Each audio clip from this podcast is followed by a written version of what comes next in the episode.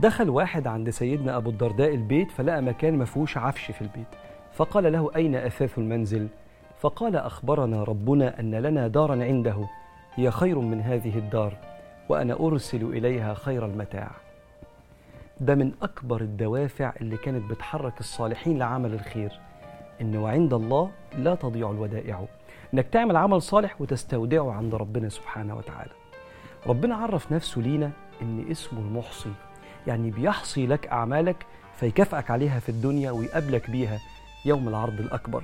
بسم الله الرحمن الرحيم.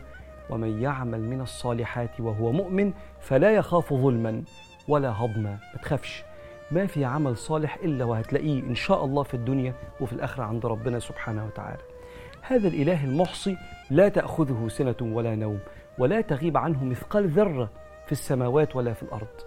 الشباب الطلاب اللي بيذاكروا كل خطوة الجامعة أو مدرسة وكل ساعة بتقضيها قدام كتاب وأنت بتطلب العلم ربنا هيفاجئك بتيسير طريقك للجنة يوم القيامة. لأن النبي قال من سلك طريقا يلتمس فيه علما سهل الله له به طريقا إلى الجنة. وعند الله لا تضيع الودائع. الصراع اللي كان جواك أول ما اتخرجت يوم ما اتعرض عليك فرصة شغل حرام وانتهى الصراع ده بلأ. لكل شيء يغضب ربنا سبحانه وتعالى. الله كان مطلع على ضميرك وقتها.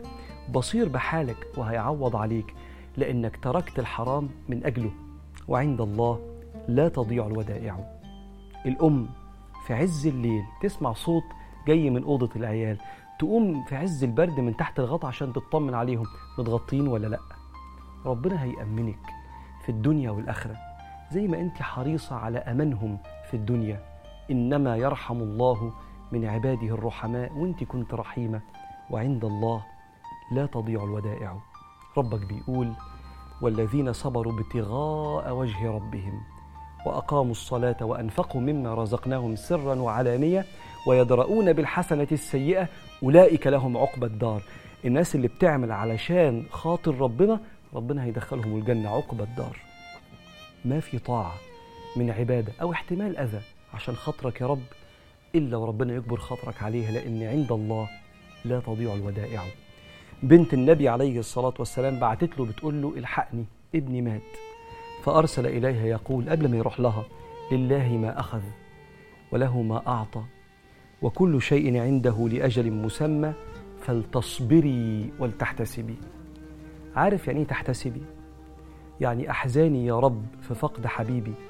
مش هتحرمني من الرضا عنك يا مولاي لأني متأكدة إنك أنت اللي هتمسح أحزاني. وتعوضني مكان الحزن ده سكينة. يا من أنت أحن علي من نفسي وأحن على حبيبي اللي مات مني. فاعمل لربك واحتسب ما أنت صانع. فربك الكريم لا تضيع عنده الودائع. أقول لك حتى اللذة والشهوة الحلال.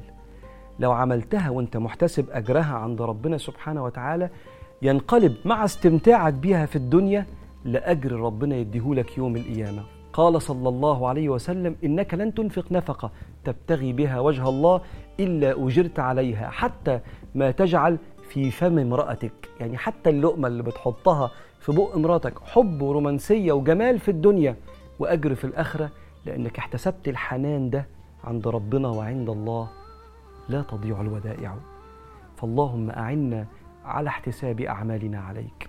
واخلف بها علينا في الدنيا من أوسع أبوابك وقابلنا بها يوم القيامة إذا وقفنا بين يديك.